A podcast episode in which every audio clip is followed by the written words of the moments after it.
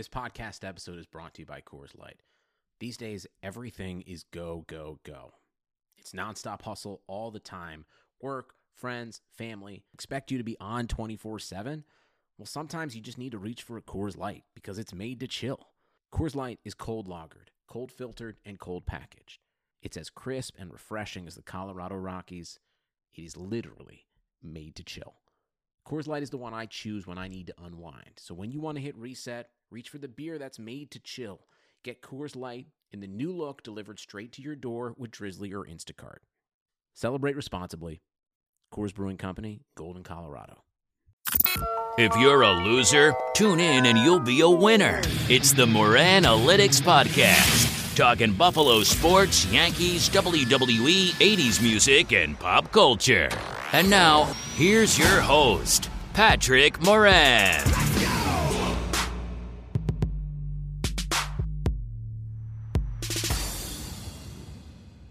What's up, everybody? Welcome to the Moran Analytics Podcast. Today is Monday, June 11th, 2018. I am a very sunburned because I'm an idiot and played frisbee golf out in the park for hours in the hot Florida sun with no sunblock on this weekend. Patrick Moran. On today's show, a show I'm all kinds of excited about, I have a guest that I'm all kinds of excited about. I'll be joined by former 17 year NBA veteran, one of my personal favorite New York City born point guards ever. And if you're from New York, you already know how many great New York City born point guards there have been. Rod Strickland joins the Moran Analytics podcast today.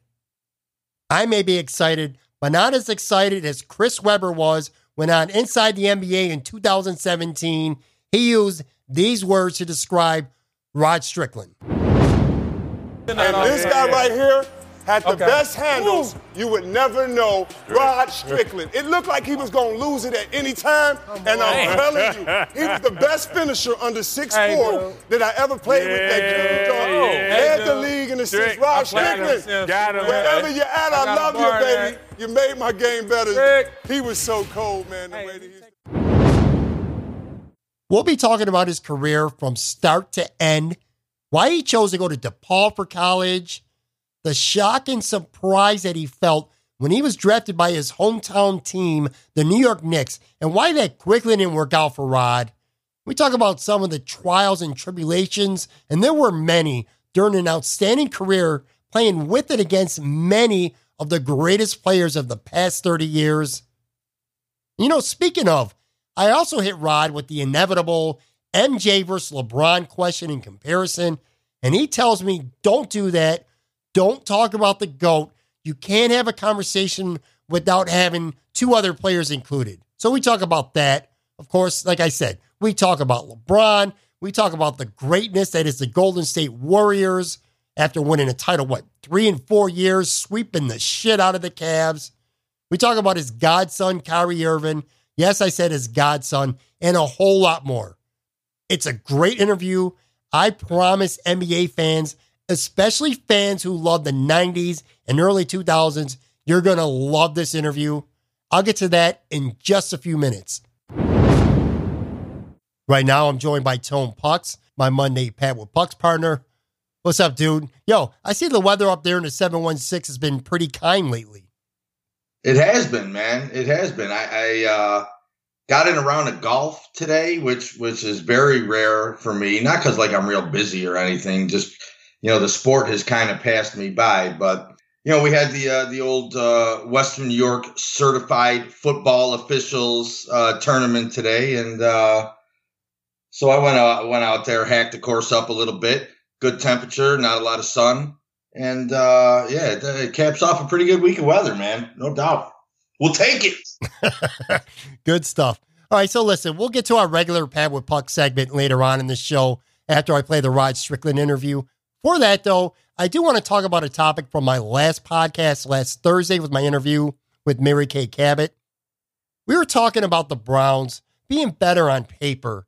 And, you know, she named off a bunch of players that they've added through the draft and free agency, etc. It got me thinking, you know, you combine that with a lot of negative things that analysts are predicting for the Buffalo Bills in 2018. I got to ask you this question. You think the Browns are going to end up winning more games in 2018 than the Bills? I think there's a very good chance of it. You know, after after listening to that a little bit, and I, I enjoyed it quite a bit. I've I've followed uh, Mary Kay for a couple years now. You know, since she first came on on my radar with some Brown stuff um, a couple years ago. So I mean, I looked at I started to look at the schedule to really kind of come up with an answer to that, and I think the only thing that might keep that from happening is the fact that I think the Browns' schedule is a little tougher, at least as it relates to their uh, to their NFC schedule. You know, they've got the NFC South, and it, that's just a tough uh, that's a tough division to have to go against. But you know, I, I I'd argue that their quarterback is better than ours. We've argued that. you know, I'd argue that you know their division is uh, you know is weaker. We don't know what Bengals and Ravens are are really going to look like, and we know that as good as the Steelers are, they're not the Patriots. So, you know, I, I I'd lay some money on uh, on on the Browns' uh, record being right there with the Bills. You know, that's for sure. I know this is not going to be a popular opinion. I I agree with you. Here's the one reason why. In fact, the only reason why I think that Cleveland may not be better than Buffalo this year, and it's simple as this Maybe Hue Jackson is just an awful coach. I mean, the guy's won one game in two years. Now, I understand that a lot of that roster, you know, in large parts, freaking trash, man. But how do you, you only win one game in two years? I'm stunned, especially the way Cleveland has turnover so much in the front office. Usually the head coach is definitely the roster. I'm kind of stunned he's still the coach right now, to be honest with you. You you felt like the current Cleveland quarterback masked a lot of the deficiencies um, on the Bills' offensive line for the last couple years, and now we'll we'll see, you know, if he can mask some deficiencies on uh, on Cleveland's. But you know, you bring up a good point with with Hue Jackson. I think the Bills really have uh, the Browns in the in the coaching department, and I, I think that's that might be true with general manager too. I mean, I'm sorry, but you know, John Dorsey that, you know, I, I feel like Cleveland way overcompensated, you know, for what they feel was a mistake going with, uh, you know, an, an anal- analytics driven front office. So, you know, they go with the, with the complete opposite and the, you know, the football guy in, in Dorsey. You know, I mean, I think, I think Beane's a better evaluator uh, than Dorsey, and I think McDermott's a better coach than than Hue Jackson, and and I think the Bills' defense uh, belongs in any conversation where you're going to bet against the Buffalo Bills. So you know that Monday morning quarterback assessment of the Bills, I just don't know how how well it accounts for the side of the football that I think we both think they're going to be in the upper echelon uh, in the NFL. And well, I can tell you this we're agreeing way too much, way too early in this podcast right now. But I guess it's talent for Cleveland versus better management for Buffalo in the battle of who'll have a better record. It's definitely going to be fun to watch. Now, real quick, conversely, this is where I think there's an, an over exaggeration. Um, MMQB, which is, you know, part of SI, saw an article this week. They predicted the Bills are going to have the worst record in the NFL. I don't see any possible way that happens, but maybe I'm being a homer here. Do you? No, but you know, as we've talked about before, I understand why the Bills are are a posh pick to be the worst team in the NFL. I don't get it. Well, I mean, you know, I mean, it's about the quarterback. It's it's it's about one quarterback who was not at all in, in, in a in a huge year for free agents with a, a, um, a giant carousel of quarterbacks turning on days one and two of free agency. You know, this this guy got no got no love. All right. I'm speaking, of course, of AJ McCarron. So I've got I've got a veteran quarterback who, you know, was not in demand in a in a free agency period where many teams were in need and I've got a rookie quarterback that probably had more warts than any top end, you know, uh, prospect, you know, that was projected to be going in the top 10, you know, for as long as I can, I can remember. So they've got very unpopular quarterbacks right now. And that's going to dictate a lot when it comes to, uh, uh, preseason progn- uh, prognostication and their skill positions, you know, suck too. So, and, you know, and the and the incognito loss and the wood loss, you know, people are looking at this offense and thinking that it's going to be the worst in the NFL, and nobody's really giving a shit uh, about what might be, you know, going well uh, on the other side of the ball. They just look at this offense, see a league where you need to score points to win, and uh, and don't see us scoring many.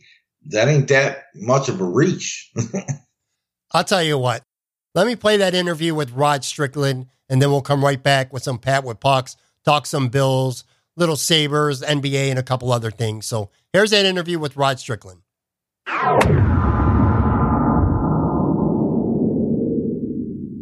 Okay, my guest today played in the NBA for an incredible 17 years, and he happens to be one of my favorite point guards ever. He's 12th on the all time NBA assist list with nearly 8,000 assists, and he's also 29th in NBA history with 1,616 steals. I'm talking about New York City, born and raised, well, most of it anyway, Rod Strickland. What's up, Rod? Thanks for doing the podcast. Pumped to have you on today. What's happening? Thanks for having me. Oh, I'm really pumped to have you on. Like I said, I was a big fan of yours. Usually, you know, I have a lot of media guys on and it's kind of business, but in, today I'm going to be a little bit of a fanboy, so you might have to deal with that a little bit. That's fine. I kind of want to go on your journey a little bit. So let's start being a kid, okay? So you grew up in the Bronx in New York City. You know, and New York City is known for producing legendary point guards. What's it like growing up in the Bronx, you know, knowing the rich history of playground hoops and especially with point guards in particular and from New York City? Right. Well, I mean, just the atmosphere in New York, you know, especially growing up uh, uh, back then, you know, New York was a big deal. Uh, you know, basketball, New York was kind of the mecca. You know, if you if you walked out of New York City and people found out you were from New York, they sort of looked at you a different kind of way. Uh, so to so to be able to uh, grow up, play against some of the best players, competition, playground to playground. Uh, looked up to my brothers uh, uh, and and the, and the and the older guys in my neighborhood. So you know, I was able to get a lot of inspiration from them. Uh, and then just, I mean, again, just New York City, uh, having to go out play out in the park every day. You know, playing tournaments, kind of find your way, try to get on the court with all the guys. You know, that was like a rite of passage. Uh, but you had to understand how to stay on the court with them, how to get on the court. So you had to be unselfish. You had to win. You had to be tough. You had to compete. So all those things kind of helped me later on. You go to Truman High School and you lead them to a state championship, and you become, in the process, one of the top recruited guards in the nation. First, what was the experience like winning a state championship? And secondly, I know you ended up transferring to Virginia, I believe your senior year, Oak Hill. My, Right. my first question is what was that experience like winning a state championship in New York? Uh, it was great. Well, first, I, people don't know I went to Rice High School my first year, uh, and then I transferred because I wanted to play varsity. And back then, uh, when you was in ninth grade, you had to play freshman. When you was in tenth, you had to play JV. So I transferred to Truman High School up in the Bronx, uh, so I could play uh, varsity basketball. And it was a great experience. I had a chance to play with one of my best friends. He was the point guard of the team. He actually told the coach uh, that, that- that he needed to get me on the team, and and so I went to Truman in my second year there, which was my junior year. We won the city and state title. Uh, played against some great teams, uh, great competition, and to this day, I'm always remember that the camaraderie, uh, the teammates. I'm still friends with those guys. I still speak to those guys. It was just a great experience. I don't, I don't know if we thought we, uh, especially in the beginning of the year, if we or anyone else thought we would be state champions. You know, we just kept getting better and better. and then by the end of the year, we were competing with everyone. What about going to Oak Hill in Virginia for your senior year? What was the the decision behind that? I, I, I remember from that time that was like one of the most prestigious high school programs in the nation. Correct? Well, at that time, Oak Hill was just coming along. I don't know if Oak Hill was known like that. Uh, but I, ironically, I was at Truman. My high school coach left, Steve Lappas. He got assistant coaching job at Villanova University. And the coach who wouldn't let me play varsity in Rice wound up being the head coach at Truman. And so I really didn't want to play for him. And so uh, Steve Lappas kind of found Oak Hill Academy for me. I knew nothing about Oak Hill, never heard of it. Uh, and, you know, Lap told me it would be a good situation. Uh, made some phone calls. I went up there, you know, met uh, Larry Davis was the head coach at the time. Uh, he's now assistant coach at the University of Cincinnati. Steve Smith, who coaches now, was the assistant coach. And uh, you know, I went up to Oak Hill Academy from the Bronx, New York, to Mount Martha's, Virginia. Uh, it was it was it was uh, it was definitely a different experience. It was a culture shock. You know, there was just farmland and maybe three or four buildings. but uh, you know, I got I got used to it. Well, to be honest, I, I wanted to come home several times. You know, I called home, told my mom I wanted to leave, uh, but I, I stayed throughout the year. Uh, and it, it was it was tough environment just because I was from the Bronx, New York. Now I'm in Oak Hill, but it was a great basketball experience, uh, and it helped me, you know, to get to college. All right, now let's turn our attention towards college. You end up going to DePaul. You're recruited. You choose DePaul. First of all, why did you choose DePaul? And secondly, what were a few of the other schools that you most considered? Well, DePaul back then was a top five, top ten program they was on national TV all the time. So they was on NBC. You know, back then we obviously we didn't have all these networks. Uh, you know, the ESPNs and the Fox and all that. We didn't have that. So basically, basketball was on what was it, NBC and CBS? Pretty much, yes. Yeah, and then you know, DePaul was on WGN, which is nationwide. WGN was in every city, every state. So I wanted to be on TV. DePaul played a fun, up and down kind of basketball game. I was a fan of Mark Aguirre, Terry Cummings, uh, Kenny Patterson, Ty Corbin, uh, and and they had a they had a network of guards coming out of New Jersey, New York. Uh, they had actually was Whitney brother Gary Garland, Whitney Houston brother from Jersey. They had Kenny Patterson, uh, and they had a couple other guys. So they kind of had a pop pipeline in uh, New York. You know, I watched them on TV all the time. I love their style of play. And actually, I would have to say, DePaul, I probably recruited DePaul more than they recruited me. like I, I was just, they didn't have to do a lot. I mean, they recruited me, but I was, I was, I was going to DePaul. I had other schools like Syracuse, Georgia, UNLV, and Villanova, and the University of Pitt, which was my second choice. Uh, so but you know, DePaul, I, I love Chicago. Uh, you know, I just love the atmosphere, and I was a big Kenny Patterson fan, so I kind of followed. I kind of followed his his lead. And obviously, you made a right choice. You go on to become an All American. DePaul goes to the dance four straight years. You make the Sweet 16 twice. Let me ask you this, because like I said, you become an All American. You become a star at DePaul. What's it like? It's probably your first taste of like you know celebrity to some point. Yeah, well, it was it was an adjustment, uh, but actually, I, I, I went to DePaul for three years, uh, Sweet 16 twice, but it was it was an adjustment, uh, just because I wasn't used to that. I was kind of a quiet guy, you know. I loved playing basketball, but I wasn't all into the attention. But I loved the attention once I stepped on that court. So DePaul, like I said, it was a big time program, top ten, top uh, 15, or what have you we kind of back then, you know, they had the Chicago Bulls, but DePaul was really the the, the, the basketball team in the city. So we kind of was the big guys on in, in, the city and on campus. So that was a great feeling.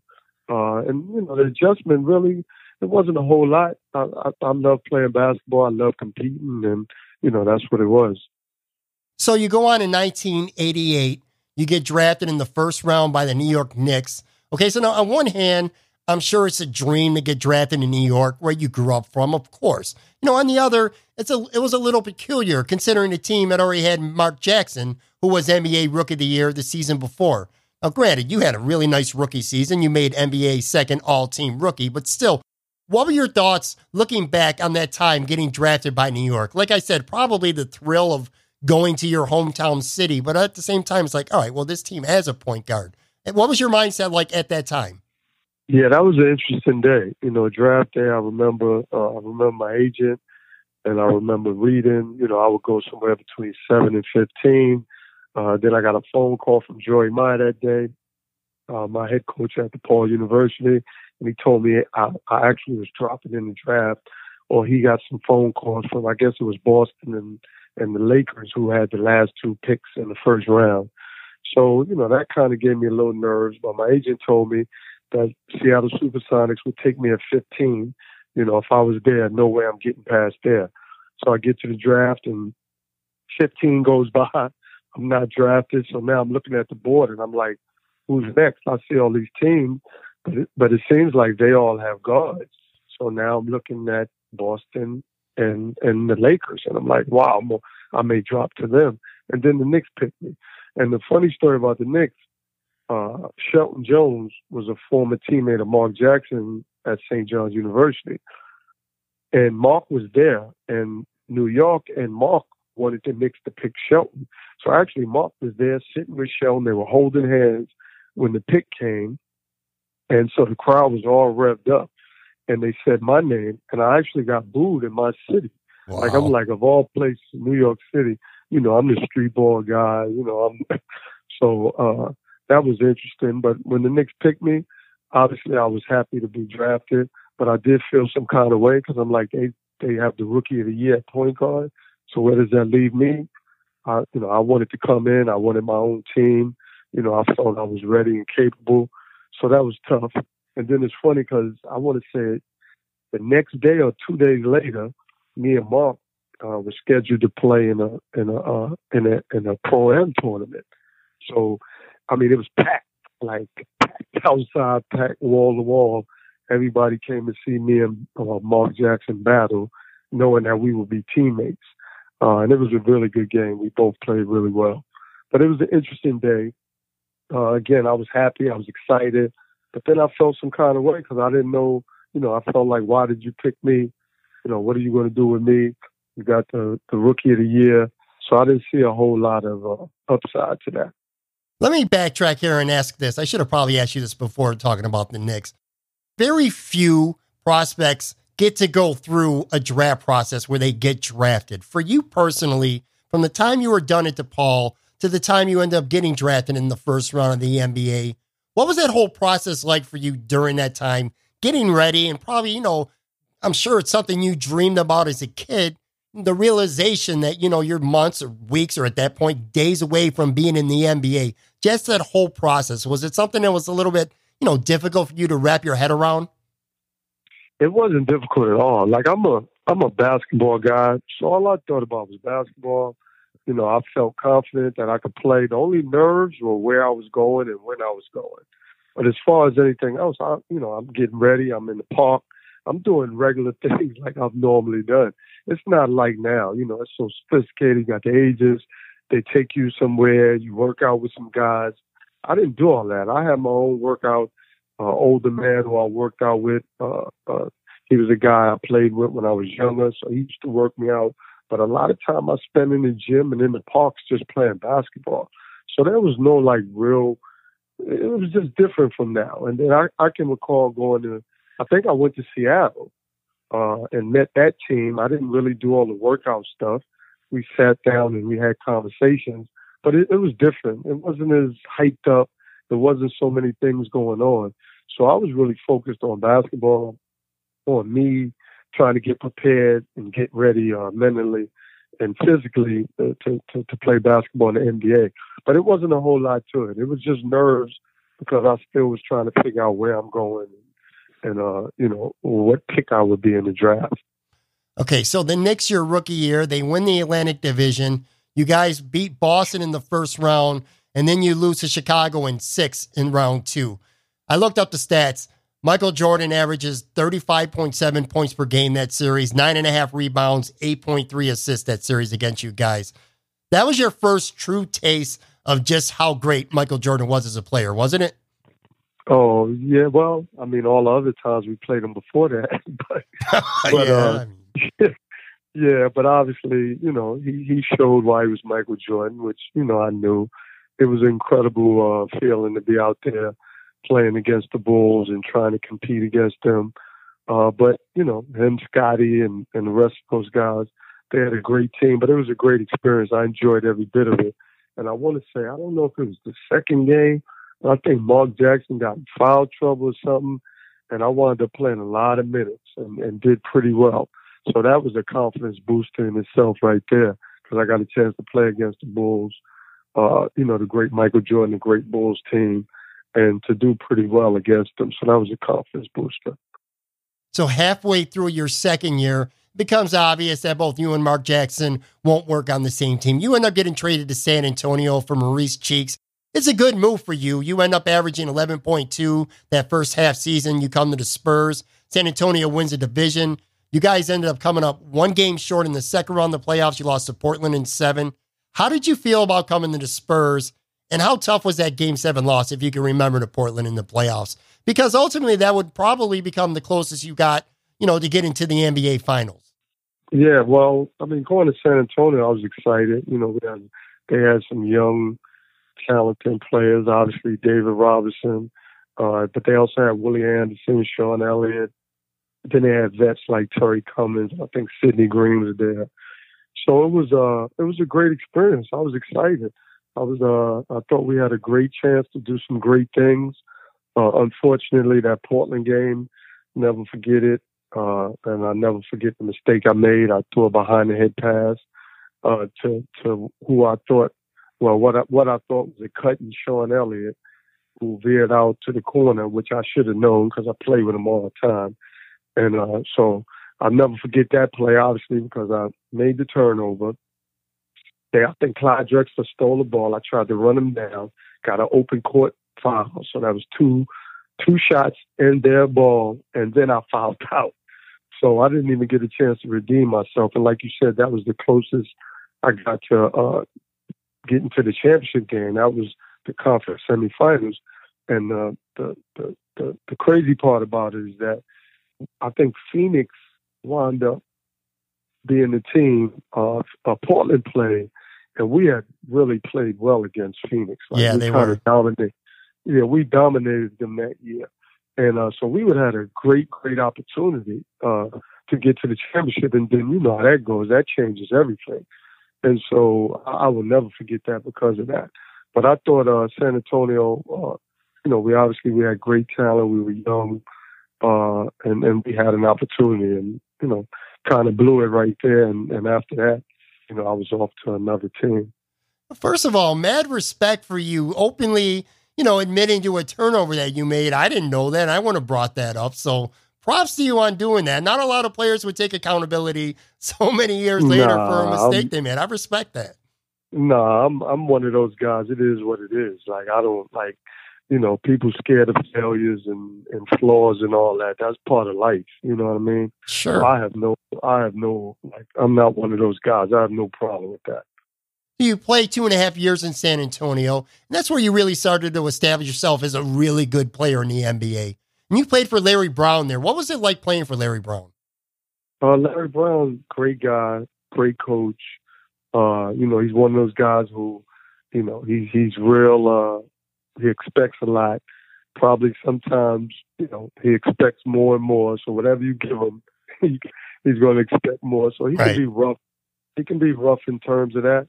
But he's a great coach, great basketball mind. Uh, obviously, his track record shows every place he's gone to, he's changed things around. You know, they they've won. I think the last place the Knicks, which was, you know, we can't. I don't know if you can blame that on him, but if you look at any other uh, teams he's been he's been a part of, he's changed the culture and he's changed the way the team played and they've won. So it was a great experience to play for Larry Brown. But I was young, and you know now I can look back and reflect. You know, I probably gave Larry Brown a hard time. like, you know, if I could do it all over again, it would be different. But uh, Larry Brown's a great, great coach and a great, great person. So in 92, 93, you're a free agent. You signed with Portland. From what you can remember, what went into your decision with signing with Portland? Well, Portland just came off of two uh, NBA championship appearances.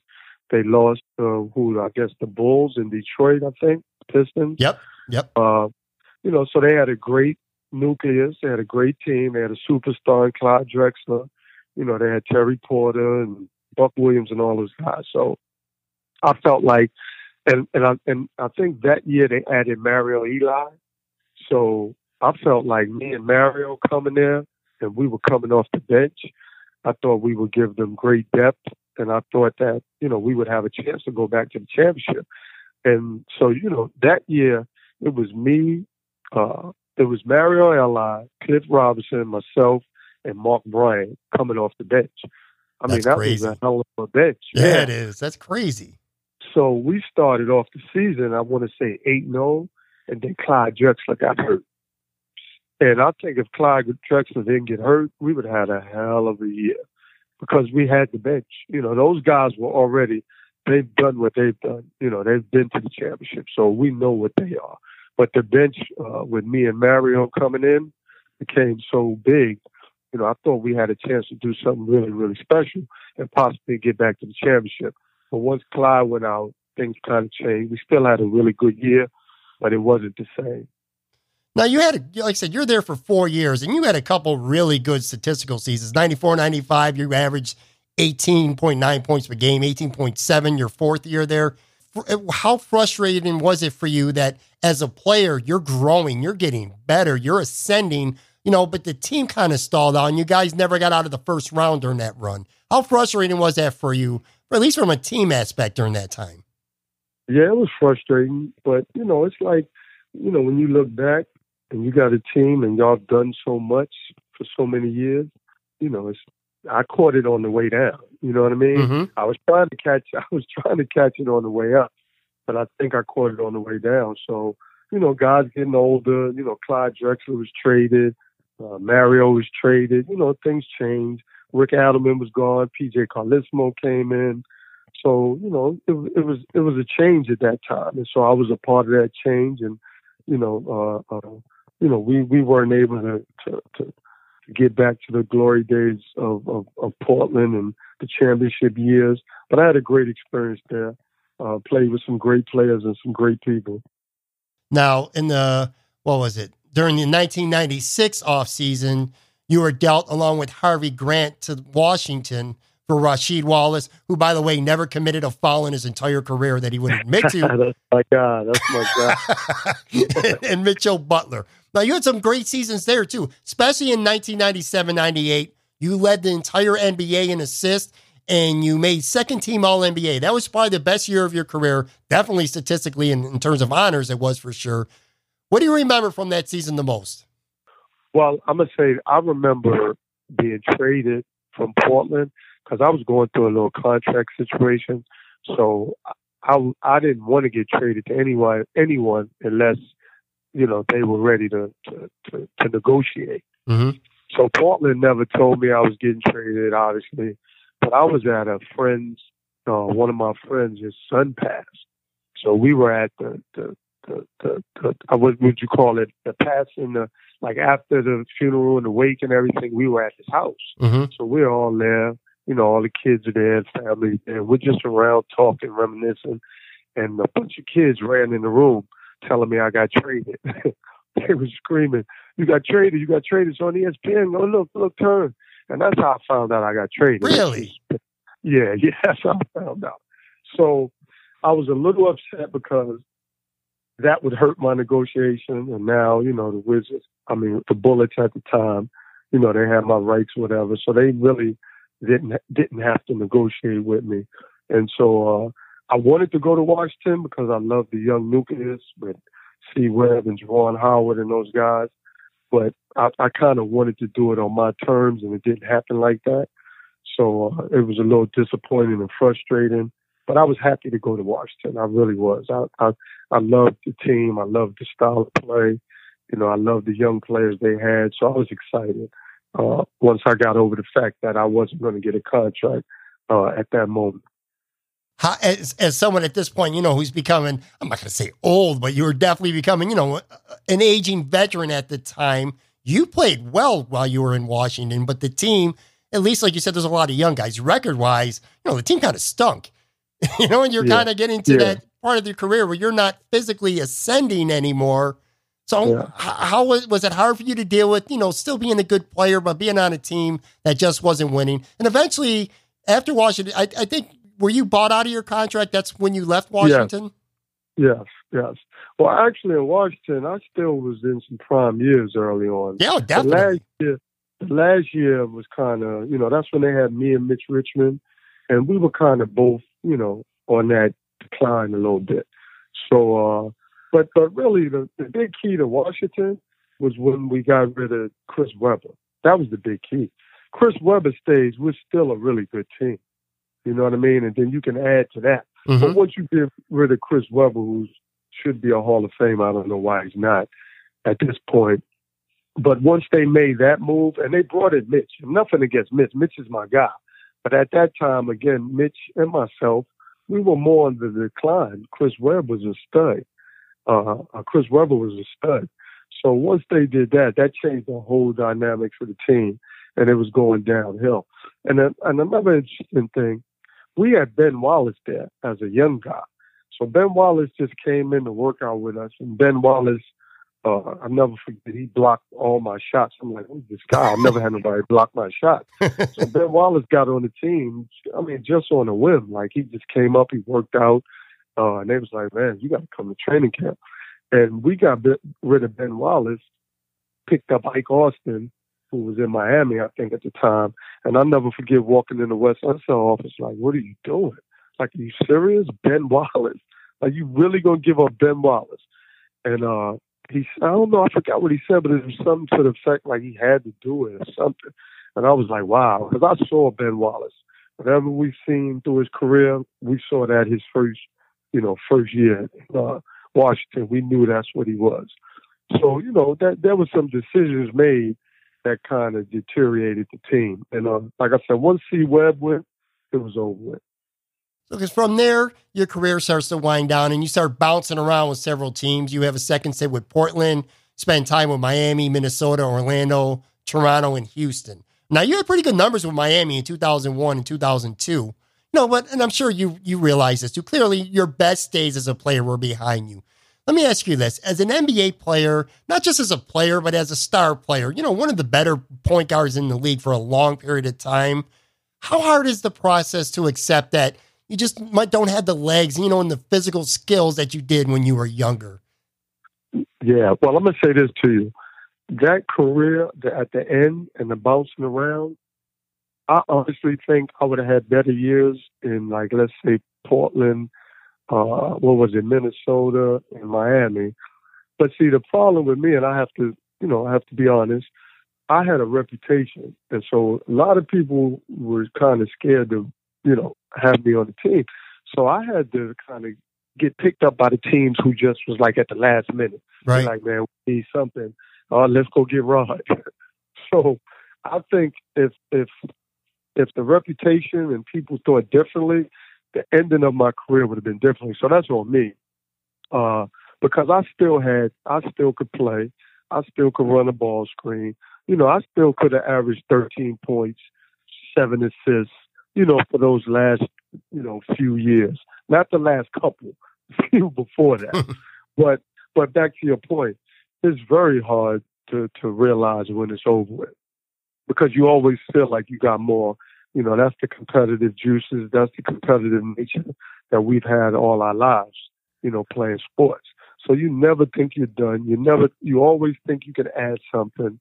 Uh, and then, you know, a lot of times at the end, your know how and your experience helps you. And that's why I played 17 years, quite honestly, because of my know how, my experience, you know, my feel for the game. But but definitely at the end, like I look at I look at my year at Houston and I tell people now, I said I was a bum. like, you know, I was a bum, like I just was. But I didn't know that. You couldn't tell me that.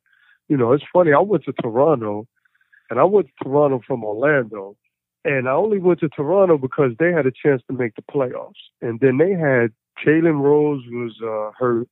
My guy from Villanova, uh, the point guard, I can't think of his name. He was hurt. It was like a few guys hurt, so I was like, I'm going to Portland because I'm gonna play and we have a chance to to get in the playoffs. I get to Toronto, and all those guys were hurt. My first game was on the road against Indiana. I think I had like 17 points and 15 assists. This is like my, my the, the year before I retired. And after I had that, everybody came back. Oh, Alvin Williams was the other guy. Okay. They all came back from the injury. So all these dudes who were hurt, and the reason that I went, they all came back. Hmm. so that changed everything. Now, you know, they're comfortable with them. They've been on the team. Now they play. And so at the end, it's like, uh, and I'm not comparing myself to anybody. It's like Reggie Miller and Stockton, right? They're so well respected uh, that at the end of their careers, when they're not the same, they still can contribute. You know what I mean? Sure. Stockton still can give you 12 points and seven assists. He wasn't the same guy he was previously, but he was respected. He, you know, he had a reputation and he fit into that uh, uh, community and to that organization. So they rolled him out. You know what I mean? I didn't get a chance to do that. And that had a lot to do with, no, not a lot. It had all to do with me because I believe that the ending for me could have been differently. But I think, you know, that's kind of like self-inflicted wounds. And so, you know, I, I, that's, that's definitely, so when I, when you say, do you know when it's over? No, you never know when it's over. But I do believe I had more to give if, you know, if things were different. Who was the toughest player that you played against during your career? Man, that's that's the hardest question. You know, sometimes I pop up with Kevin Johnson, uh, but I can go all the way down the line. You got Stockton, you got Gary Payton, you got Tim Hardaway, you got Sam Cassell, you got Nick Van Exel, uh, Isiah Thomas was was there. You know, Magic was there. I mean, there's so many. I'm, I know I'm forgetting uh, a lot of people, but there was there was so many guards. I had a lot of battles with Kevin Johnson, so I named him a lot because we played in the playoffs a lot. And obviously, I was on the West Coast. But there's there's so many guys, man. There's so many guys. Now, I'm sure you have a ton of teammates that you loved playing with, but you have like one or two in particular that you would consider your favorite teammate that you've ever played with. Well, Kevin Garnett is one of my favorite. I only played with him one year, but I'm like, I'm I'm a big fan of Kevin Garnett because I, I love his intensity, uh, his competitiveness, but he also is like one of the coolest dudes, one of the funniest dudes, a storyteller. Uh, but I watched him, I watched him because this is how I used to. I watched him deal with the young guys, and because to me that tells a lot about you. Uh, you know, when you're the superstar, you know how you treat the young guys. Do you empower them? Do you tear them down? Do you try to act bigger than them? And Kevin Garnett was the best. You know, he he, he tried to make those young guys comfortable. You know, he would take care of them. He had one guy, I think it was it Loren Woods. I think he played in Arizona. I'll never forget. He used to give him his credit card, and he he told him to check him out every every road trip. Check out Kevin KG, and then he would use his credit card to check himself out. Hmm. So you know, anything he did or used, you know, he would use the card, and I thought that was like super cool. But I've watched him do so many things, bring in, you know, stuff for the young guys, and and he just took care of everybody. But he challenged you. He got on you. He was on you hard. He was very aggressive. But everybody loved him because you knew what it was all about. And so Kevin Garnett is probably definitely one of my better, uh, I mean, uh, one of my better teammates. Who's a guy or two? Now, you, again, you played in the NBA for 17 years. You've played against so many great players. Give me one or two guys that you wish you could have played with, but you never got a chance to. Oh man, Michael Jordan. That's a Like I shock. was, yeah, yeah. No, I would have loved to play with Michael Jordan. Uh, yeah, I know that's a shot. But when I when I came out of college at DePaul, I was hoping they'd pick me so bad. yeah. But, uh, Michael Jordan. Uh, who else could I say? Because I played with a lot of great players. Yeah, know? you did. David Robinson, Clyde Drexler, Patrick Ewing. Uh, you know, I was with Vince Carter. I was with Tracy McGrady. So I was with a lot of guys. I would have loved to play. To be honest, I would love to play with Kobe, and I'd even love to play with AI. I'd have loved to have been a point guard with Allen Iverson, and even somebody like Kobe, because I think I could have get. I, I think I could have got them easier shots. I think I could have made their life easier. That was your job. You definitely could have, Yeah. for sure. Yeah. Let's turn our attention for a couple minutes here to today's NBA. I, listen, we, we talked about Jordan already. I personally have always hated the comparison because to me, they're different types of players. But I'd be remiss if I didn't have Rod Strickland on my podcast and if I didn't ask you point blank for some type of MJ versus LeBron comparison. I'm sure you get Right. asked this shit all the time. So compare and Right. contrast a little bit. Who do you think's the, the best player ever? Well, I'm, I mean, I'm from the Jordan era. You know, I've seen it, I experienced it. You know, I was in the battles with him. You know, up close and personal. So I believe MJ uh, is the best. Uh, well, let me say this because I got to backtrack. MJ, you can say he's the best, and I can say he's the best, but I, I think we skip over Magic Johnson too much. Like I won't be mad if somebody said Magic Johnson was the best. Right. You know, you know, he's done some incredible things. He don't jump through the air like MJ. He's not as athletic, but he's got to be up there. And LeBron is up there. And, and I don't necessarily put LeBron over Magic and Kobe. You, you understand? Like, I don't necessarily do that. But if you want to say LeBron is the best, I'm not going to argue with you. I think he's done some incredible, incredible things. I think the last game kind of hurt him a little bit just to see him out there kind of Mailing it in a little. yeah, yes, I think that hurt him a little bit. I don't think you would ever see MJ doing that. Uh, but LeBron has been incredible. Like if you start, if you just stop the comparisons and just think about the game, right, and think about all the top players. So if you want to talk about Magic and uh, MJ and Kobe and LeBron, just think about how many things he does so well Right. or great. Like just think of his basketball mind. You know, his athleticism, his body at that at that uh body frame, the thing that he that the things that he does, uh, you know, scoring, assisting, rebounding. Uh he's incredible. Like, you know what I mean? I think we take away from him when we try to compare. Because he's really, really like special. you know what I mean? Sure. and it almost becomes a slight when it shouldn't become a slight because MJ is, you know, MJ is MJ, you know. So I don't know. I don't. I used to try to. I used to answer that as MJ and- or I say Magic, but I like at this point now I don't even want to deal. Like I don't. I think you know what I'm saying. Like I just think you got to appreciate all of them for what they are. But please don't skip Kobe and Magic out of the conversation. Absolutely not. And you know, I I tend to agree with you. Here's my thing with LeBron that I don't think a lot of people understand. You know, MJ gets drafted in the league third. I mean, everyone knew he was going to be great, but I mean, he ascended to a level that I don't think many people thought was going to be possible. I mean, he wasn't even in the first or second pick of the draft. But Right. the thing with LeBron that's different is from when the days when LeBron was in freaking high school, man. He always already had that MJ target on his back. He was already getting comparisons. He's going to be the next Michael Jordan. I don't think any players ever entered the NBA, and this is just my opinion, with more Mhm. expectations than LeBron James had. And considering that target on his back from day one, to, to bring a team to eight straight finals, and I know the East isn't as strong as the West. And if LeBron played in the West, I highly doubt he would have made eight straight finals. But you know what? Right. He did. And the point being is that he's done all of this while having those ungodly expectations of being the next Michael Jordan on him since being a rookie. I mean, he didn't even go to college. He was in high school one year, then he's an NBA rookie being called the next Michael Jordan the very next year. So to have the kind of career he's had, to me, that's the best part of LeBron James. Is just dealing with those expectations that I don't think any players ever had. No, no, absolutely. There's no doubt about it. But I just, I just think if you break down his game and you get rid of, you know, because you know, I think it becomes personal with people. Some people don't like, you know, the way he act or some of the things he say or how he carries himself in interviews. You know what I mean about teammates or, you know, even people talking about the cast or I guess I don't know if the cast or the wrap. You know, mm-hmm. but you hear people saying he he deliberately showed the wrap, then he tried to hide it. You know, like they nitpick at him so much. But if you really just break down basketball, he's incredible. He's incredible. You can't deny it. He's incredible.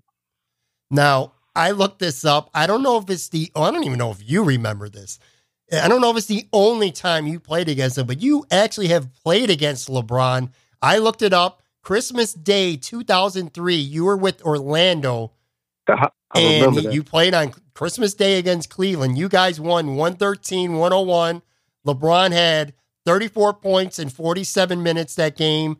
And you played 29 minutes and you had 11 points. I don't know if you Mhm. remember that game on Christmas, but I do you- remember. You, have I do. played against LeBron before. No, I remember it uh, specifically because I remember that that night or afterwards, I called some people and I said, "Yo, I was like, I was, he was at the foul line, and I was like staring at him because I was like, this big dude, like, you know, like this is a big dude, and some of the things he was doing, like he had a grown man body from from the door, you know, walking into the door. So I, I actually, I definitely remember that. And I don't know if that was the game. I don't know if it was LeBron or was it Carmelo. But Tracy McGrady kicked the ball up in the air and got uh, got teched out of the game. I'm not for sure if that was. It was one of those two rookies. But LeBron was ridiculous. I I, I definitely remember that. One more LeBron question. I'm moving a couple other things here. Where do you think he's going to play next year? I, I mean, it's pretty obvious it's not going to be Cleveland. I think even Cleveland fans are resigned to that fact. If you had to take a guess, and I mean, a lot of things could happen, but what's your gut telling you? Where do you think you might see LeBron next year? Yeah, I don't even really have a guess. You know, obviously he has options with the Lakers, with Houston, with Philly. Uh, but I mean, his options are wherever he wants to go. Uh, but we do know he's going he's going to find a team that has a chance to win. So all you got to do is direct yourself to those teams, and uh, you know you can guess on it. But I really don't know. I mean, the Lakers situation with Magic Johnson, you know, being in LA, uh, that kind of atmosphere you know, for LeBron James, I would think that would be a great atmosphere. If he can bring Paul George along with him, with some of those young guys, they're going to become instant contenders. Now, you still got Golden State out there, so that's a problem. Uh, you know, if you stay in the East, you talk about Philly, but I don't know if he fits with Philly. I think Ben Simmons has to have the ball in his hand. I couldn't see Ben Simmons spotting up to shoot shots, you know. Right. And so where where that may look good in the regular season, I could see that being a problem, you know, in the playoffs. So I don't know. It, it'll be interesting. They talk about Houston, uh, and you have that dynamic of James Harden and Chris Paul having the ball in their hands or needing to have the ball in their hands. Uh, so it, it'll be interesting. But LeBron, no matter what, whatever place he steps in, that team becomes a contender. Sure. So I say, so even me talking about could he fit in Philly? If he goes into Philly, they're a contender.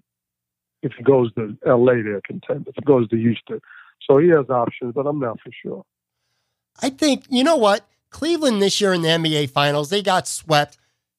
It it was it, there was one team was so much better than the other. To me, I think this year gives a real appreciation for just how good Kyrie Irving was and what he meant to the Cavs because that wasn't the case the, the two years before this when Kyrie was out there. Yeah. It didn't feel like one team was way better than the other, and it didn't feel like it was imminent. I mean, Golden State was a better team. They're one of the you know top teams ever, and we'll talk about that in a second. But just how much Kyrie Irving what Cleveland meant to them because they didn't feel like they were as overmatched. This year, it felt like there was it was a no brainer what was going to happen. Which, by the way, not a lot of people know this, but you're godfather to Kyrie Irving, right?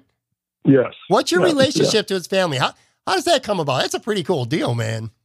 Yeah. Well, let me go to the first one before I forget the other one. But uh, LeBron, first of all, I don't believe Cleveland was a championship team. So I don't believe they should have even made it to the championship. Right. So the fact that they did it, I think that's a big, like, that says a whole lot about LeBron. You know, I thought Boston would beat them, and I know they were they were inexperienced, but I just didn't believe in that Cleveland team. But obviously, Boston's inexperience showed. But Cleveland is not that good of a team. They, all year, they've been terrible defensively, Right. and they were terrible defensively, you know, in the championship series. So they're not good. So LeBron had to do a lot to get that team to where it was. Now, when you talk about Kyrie Irving, and you could talk about Shaq and uh, Penny. You could talk about Kobe and Shaq. When you have two special players, you better figure out how to uh, figure it out. you know what I mean? Like, like you, I, I think this is another example of you can't let egos and, and I'm talking players and I'm talking management, I'm talking everybody. You got to be able to figure it out. You can't let something special get away.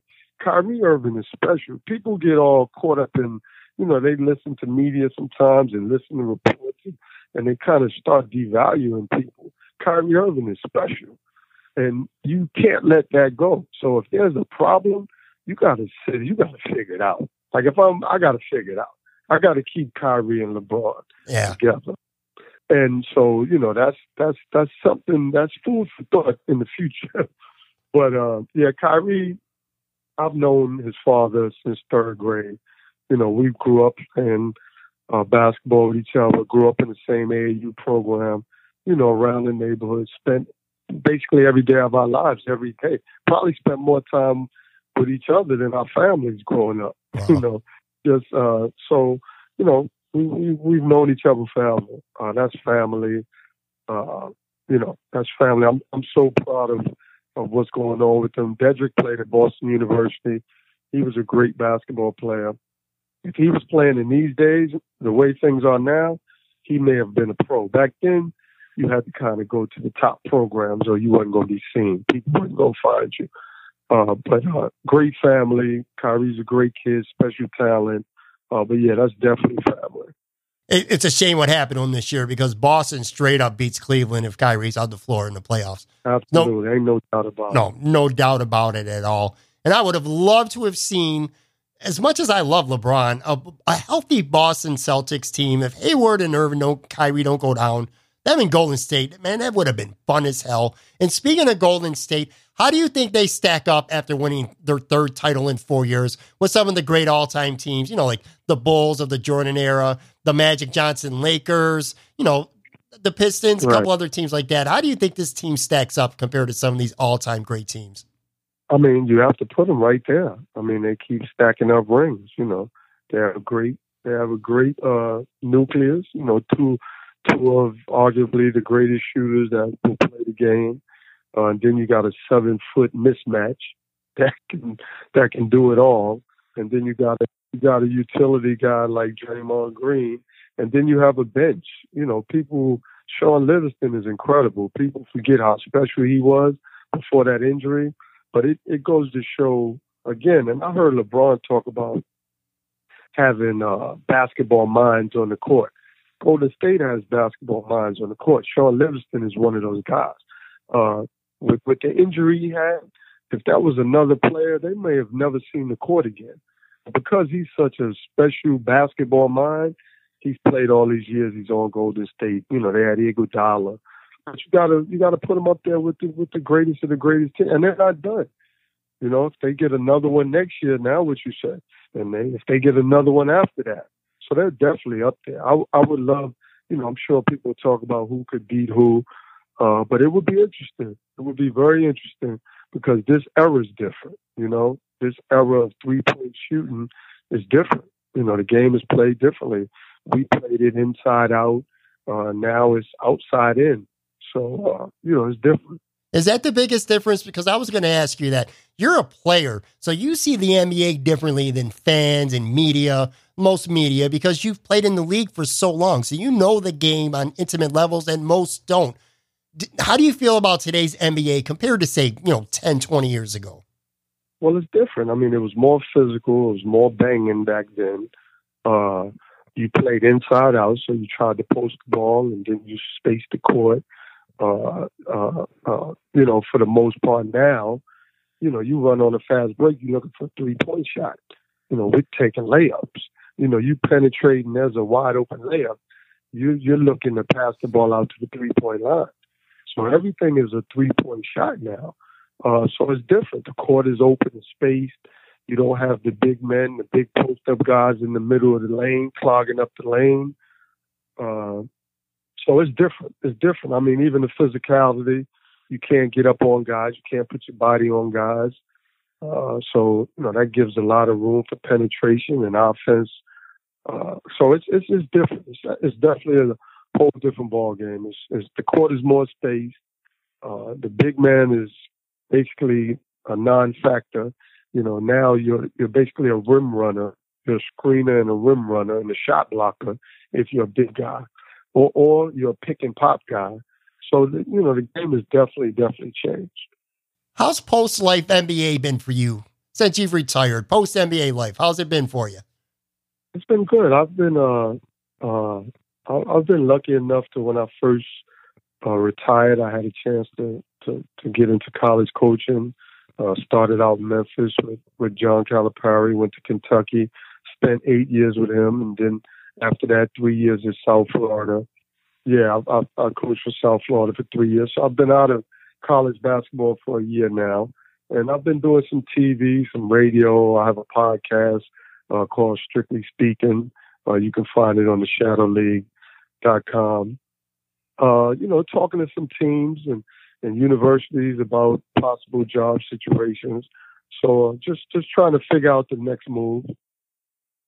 Let's end it this way. I do this with every guest I have. I have a little mini lightning round. What I'm going to do is just ask you a handful of random questions. Not too much they can require. Whatever pops in your mind, that's going to be your answer. All right, cool? Right. All right. Got you. Who's your favorite non NBA athlete? Favorite non NBA athlete?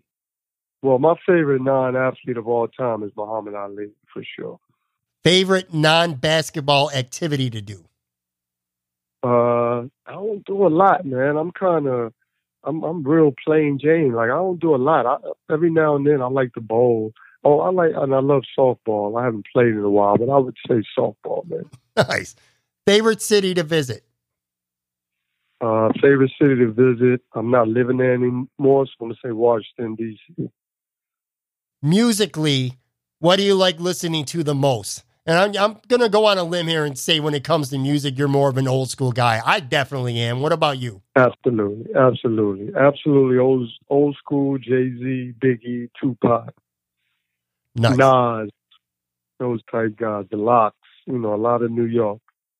Second last question here. If Twitter sent you a message and said, "Yo, Rod, you can only follow one person on Twitter and one person only," who would you follow? Oh my God, one person only.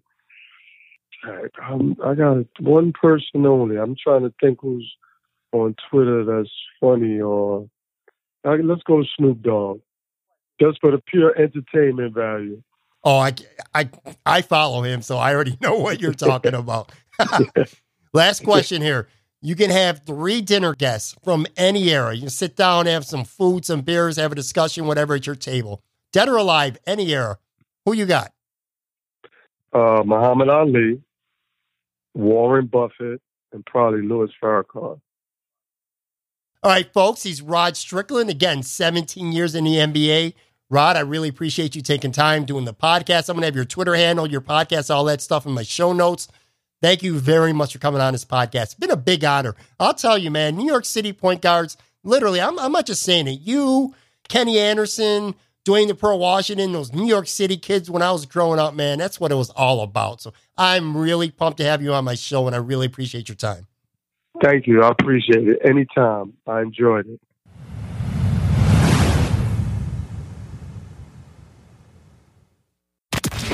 With Pucks.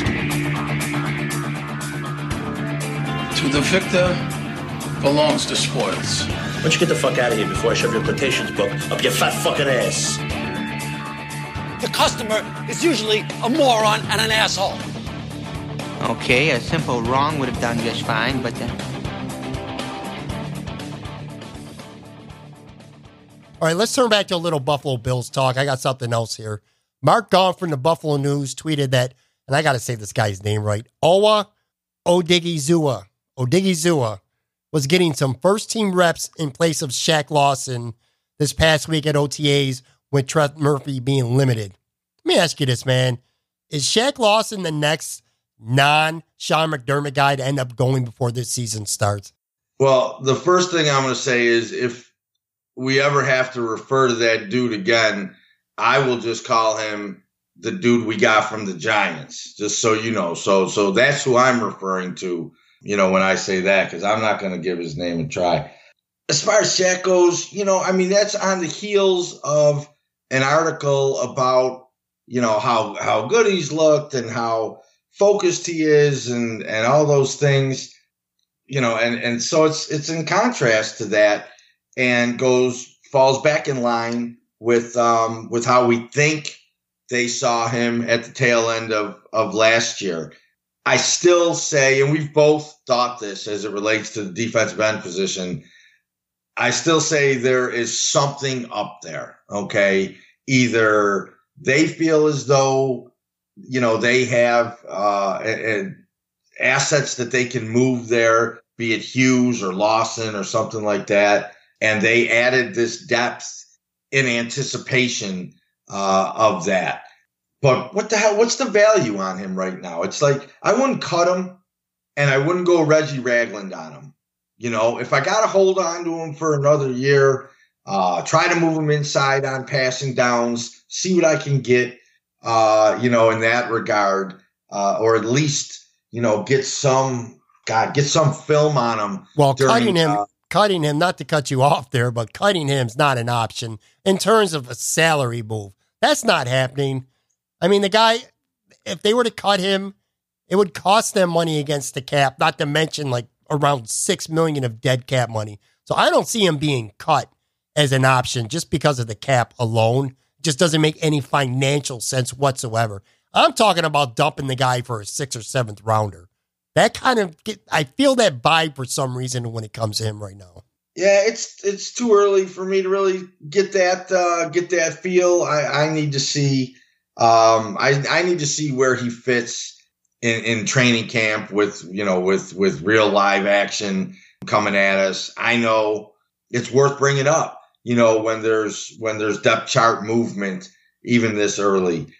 But I, I just I'm I'm not ready to take any leap on on Shaq quite yet. It doesn't mean anything right now, but it's just something about he just fits that mode of all the guys they got rid of last year. Just not a McDermott guy. There's not a lot of non Sean McDermott guys left on this team. Shaq Lawson, a first round pick for Whaley, is clearly one of them. So I just, I don't know, man. It's just a hunch in my belly or something. I just get a hunch that this guy's going to get moved before the season. Well, I mean, we're pretty, we're we're we're coming up on on uh on mandatory mini camp next week. And this I week. think, yeah, I think that uh I think that's worth, you know, that's worth watching.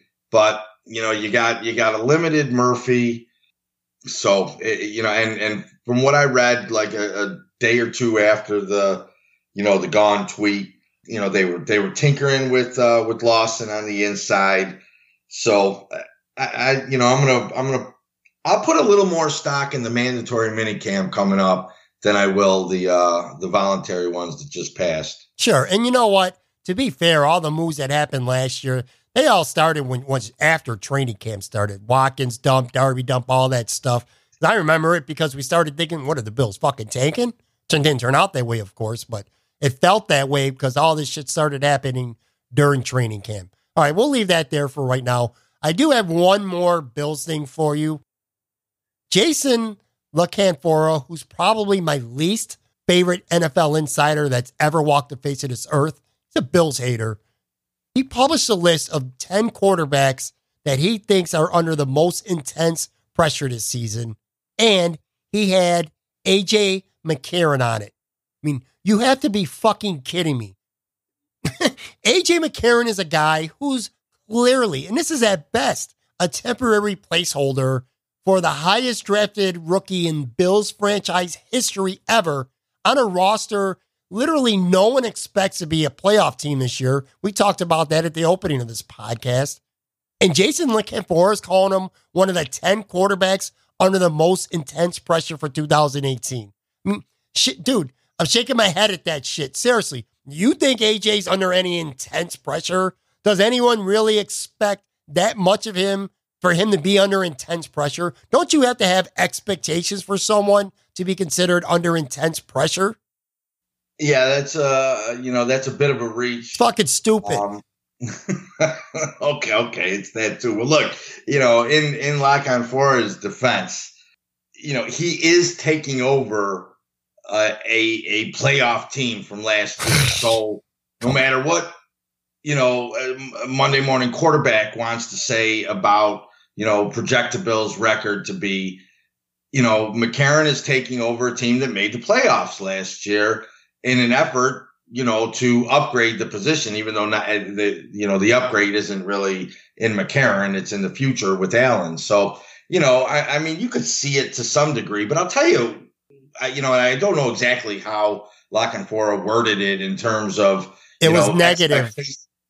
Yeah, well, I, I mean, in terms of expectations for the team versus what McCarron has riding on it. Okay, because McCarron's sitting here with a bridge contract right now. All right. He's got a two year, $10 million deal. And, you know, this is, this is really going to dictate whether or not he can take a step that some people thought he will, you know, he was going to take in this off season. I mean, it, it was not unrealistic, you know, to think that McCarron was going to be in the conversation for, you know, uh, you know, like comparable um, contract terms to like Sam Bradford, you know, but Bradford gets the one year 20 and, you know, McCarron got the scrap. So McCarron is playing for, you know, a one big boy deal in his NFL career. So in that regard, for himself, uh, albeit probably not with this current team, it's a big, big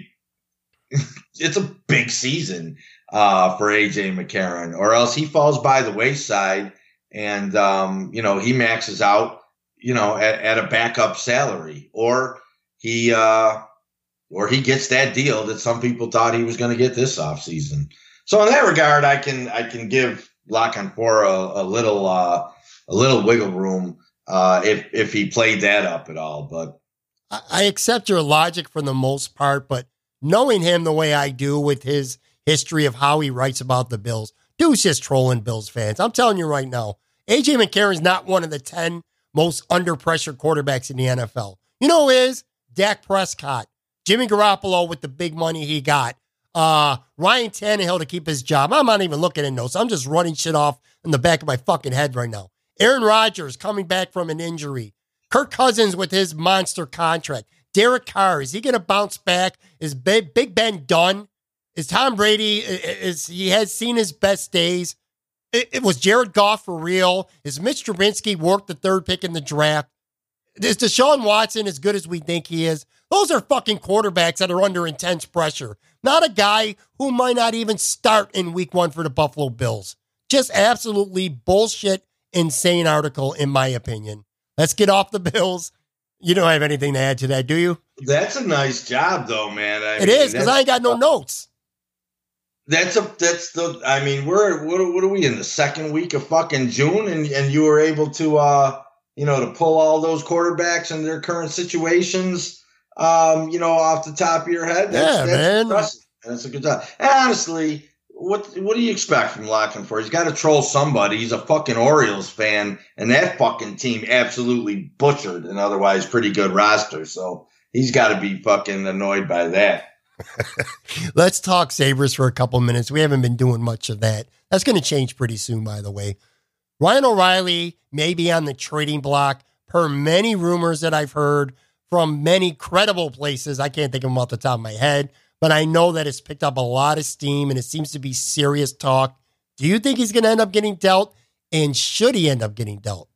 Um, yes to the first question. I mean, where there's smoke, there's fire, and it's everywhere. I mean, his name is just everywhere.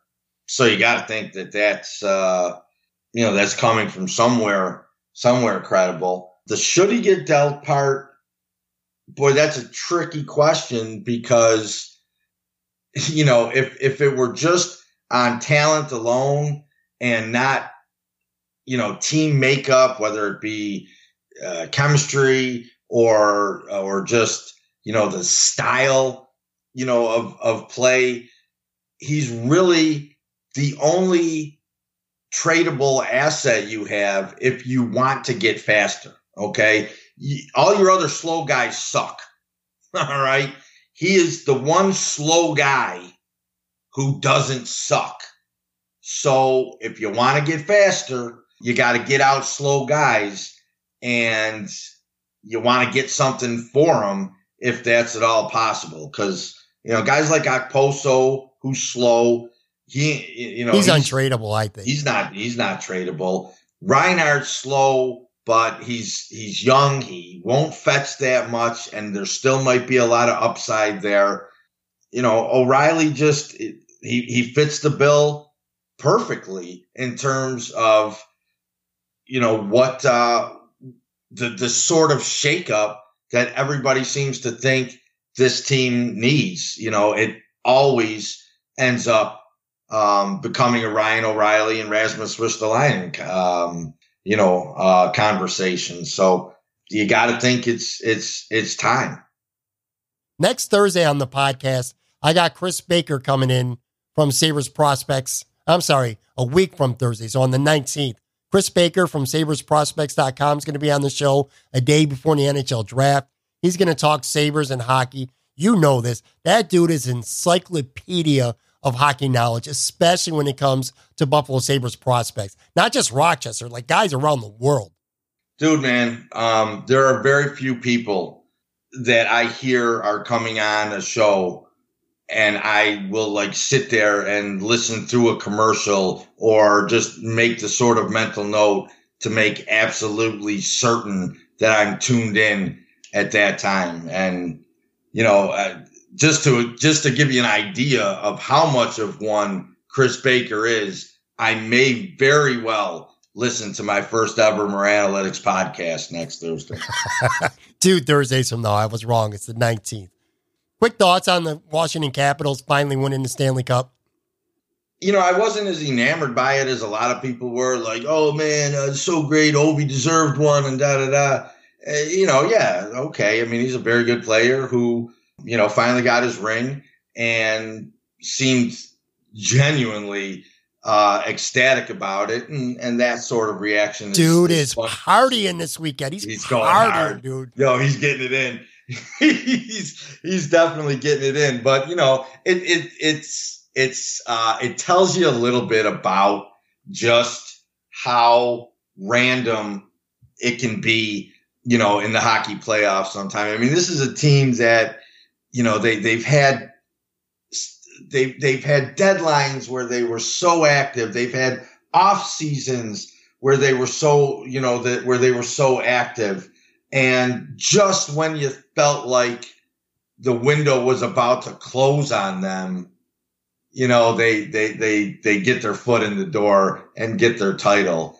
It's, it's really hard to predict the NHL playoffs. And, um, and I'm just, I'm, I'm glad it was the team that had suffered through so many playoff defeats to finally get their cup than the um, you know than than the first year wonder team in Vegas. I, I wasn't I didn't have a ton of animosity towards you know Vegas's run or anything like that, but I I, I did want to see uh, a team that's paid their dues, you know, come out on top. So I'm cool with it, other than the fact that it was kind of a very so-so five game series and couple that with the NBA sweep, and we didn't really uh, we didn't really get much in the uh, in the, in the way of the uh, championships this past couple these past couple weeks.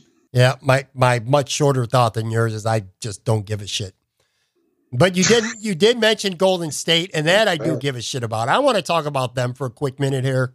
They sweep the Cavs. Could have game one should you know Cleveland should have won then. They could have won game three, but that was just one team clearly better than the other.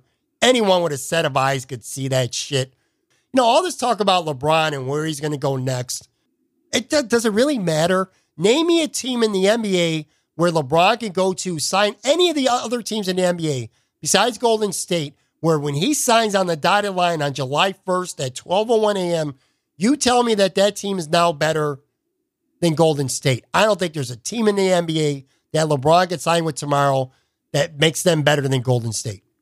I think you're fucking crazy. I mean, if he signs with the Rockets, they're better. No, they're not.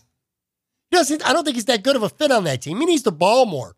Chris Paul, Harden, as much as they need the ball, I don't even. Think, I don't think LeBron's a good fit for that team. I know that a lot of people think that.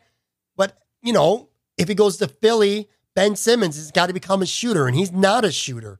I still say that his best situation is going to be the Lakers if he goes there, which I do think is going to happen, by the way. That's the kind of team he can grow with. They got good shooters. He could take charge of that team. I just don't see it in Houston, man. I don't see him, Harden, and Chris Paul being a, a good combination. I just don't. And even if he does, you still think they're better than Golden State? Yeah, I, I, I do. I mean, I, I see a team in, in Houston that, to be honest with you, was a game away. You know, sure. I mean, they were. I, I agree with. That. I mean, they were a Chris Paul hamstring away. I agree with that. But I don't think I don't know, man. I also don't think Golden State played that well in, the, in that series either. No, I mean you're right in, in that regard, and, and it might be, um, you know, there might be a better fit out there for for LeBron because I, I forgot that you know that that Harden, you know, Harden's okay with the ball in his hand too. Sometimes I, I, I think of him strictly as a scorer, but you know he can be a facilitator too. You know, it's it's it's tough with uh, with with three guys it's tough to play through three guys. So you know maybe that's not the fit. It's going to be the story of the of the summer though. Sure. I mean I'm I'm cool. I mean I'm I'm I'm cool with uh, with just that part of it alone. Again, I'm in I'm in this. Uh, you know, my passion for sports is is is selfishly based upon my own entertainment. So we'll have the Sabres, uh, you know, uh, moves and and free agency and trades and stuff like that. You know, to keep our uh, keep wetting our hockey whistle and um, and you know we should have some pretty active hoops happenings uh, as well as we both try to scratch and claw our way into uh, fantasy baseball relevance during during the dog days of summer. Shit ain't happening for me. Random couple quick hits here before we wind down. Thoughts Jim Kelly winning the Jimmy V Award, or I'm saying he, he's going to be presented with the Jimmy V Award at the ESPYS next month so incredibly deserved. Um, I was, it really bugged me when when he was passed over, you know, a year or two ago. He's been through even more since. I, I just I can't think of a of a more uh, deserving recipient, and I'm sure it will be a night and a speech that will, much the way it was at the Hall of Fame when he talked uh, extensively about uh, about his late son Hunter. I, I, don't know if Hunter had passed at, at that time. I don't think so. No. But regardless, I mean, you know, Jim, you know his his ability to to knock those moments out of the park. You know, it it it should be a great night. I do need quickly your take. Terrell Owens gets in the Hall of Fame, and now he's going to become, assuming he follows through with it, the first player ever, the first living NFL player to get voted in the Hall of Fame to not show up in Canton for his induction. You got any thoughts on that? I think T.O.'s a big giant phony. Uh, you know, the he's my quarterback crying bullshit. I've I've I've always thought he was a phony. Uh, the the little fuck you to the NFL on uh, on their big day.